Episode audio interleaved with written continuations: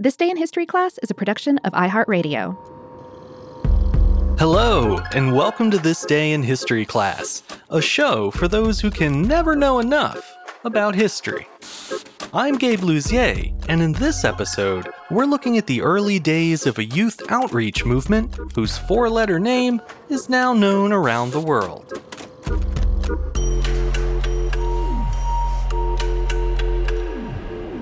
The day was December 29th, 1851. Retired sea captain Thomas Sullivan helped establish the first YMCA in the United States in Boston. The Boston chapter of the Young Men's Christian Association provided food, shelter, a safe place for socialization and exercise, as well as Bible classes and prayer meetings to those in need. Its overarching goal was to protect young men who came to the city from the vices of urban life, or, as Sullivan put it, quote, to meet the young stranger as he enters our city, and in every way throw around him good influences, so that he may feel that he is not a stranger. Sullivan's YMCA was patterned after the first one, which had been established in London in the 1840s. At the time, Industrialization had brought thousands of young adults to London in search of work. They quickly found that life in a bustling city was very different from that of their rural family farms, and not always in a good way. Many found jobs in factories and warehouses, as they had hoped, but the working conditions there were much harsher than expected, complete with 12 hour workdays, six days a week. Most of the transplants lived in crowded boarding houses or in tiny rooms above the company office. Separated from their families and communities for the first time in their lives, many of the young men turned to the seedier aspects of city life for comfort. Some wasted all their pay in taverns, brothels, and gambling dens. Others had it stolen outright by thieves and scammers who saw the country boys as easy prey. One young man drawn to city life in London was a former farmer named George Williams. He had done all right for himself after the move, finding steady work at a department store by the age of 22. However, he was concerned about his less fortunate peers. Not only was their physical health at risk due to poor working and living conditions, Williams believed they were in spiritual danger as well. His solution was to provide healthier means of diversion for the city's youth in order to keep them away from temptation. To that end, Williams partnered with 11 like minded workers on June 6, 1844. Together, they created the world's first YMCA, with the mission to improve, quote, the spiritual condition of young men engaged in drapery, embroidery, and other trades. The idea was embraced by the public, and YMCA chapters began to spring up all over. Within 10 years, there were around two dozen YMCAs in Great Britain alone.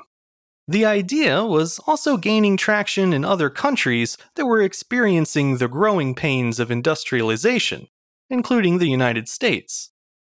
In 1851, Boston native Thomas Sullivan read about the organization in an article written by an American student who had visited London.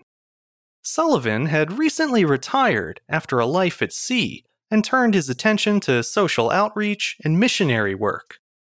In 1848, he founded Boston's Marine Mission at Large, which ministered to sailors. Three years later, after learning about the YMCA, Sullivan decided to bring the program to Boston.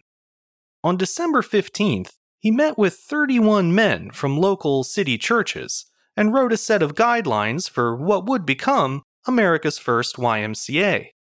Sullivan spent the next two weeks drafting and redrafting the charter. Finally, on December 29th, the group reconvened and voted to adopt the Constitution for the YMCA of Boston. The initial rules written by Sullivan would remain in place for nearly four decades, serving as the foundation for many other YMCAs throughout the growing country. Within a few years, the organization had spread throughout the United States, just as it had done in Great Britain.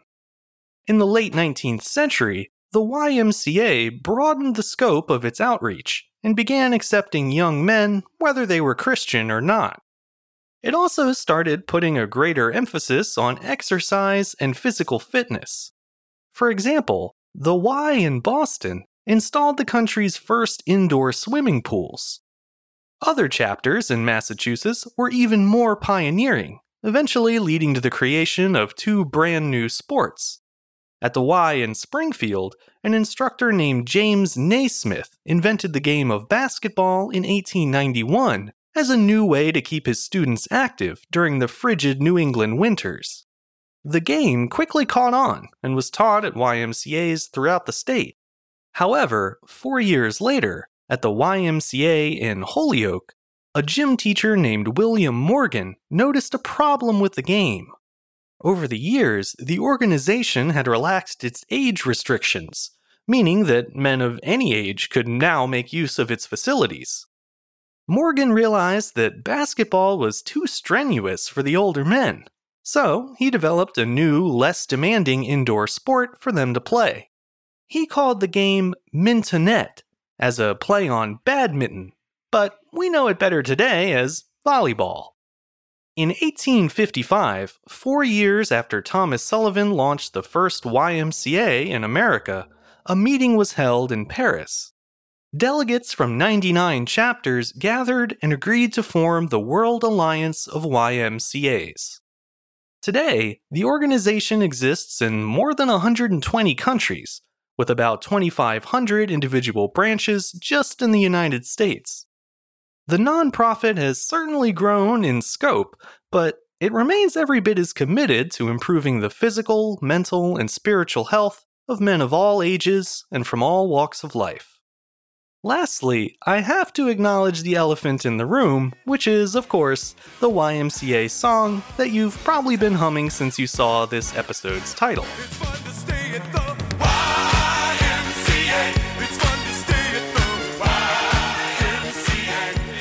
The disco song YMCA was released by the Village People in 1978.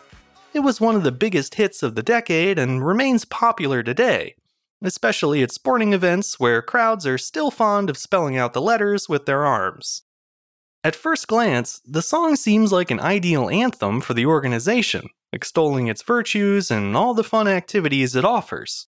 However, the actual YMCA didn't see it that way. In 1979, they filed a lawsuit against the band for copyright infringement, though they later dropped the case. At that point, the song was just too popular to silence, much to the relief of macho men worldwide. I'm Gabe Luzier, and hopefully, you now know a little more about history today than you did yesterday. If you'd like to keep up with the show, you can follow us on Twitter, Facebook, and Instagram at TDIHC Show. And if you have any comments or suggestions, you can always send them my way at thisday at iHeartMedia.com. Thanks to Chandler Mays for producing the show, and thank you for listening. I'll see you back here again tomorrow for another day in history class.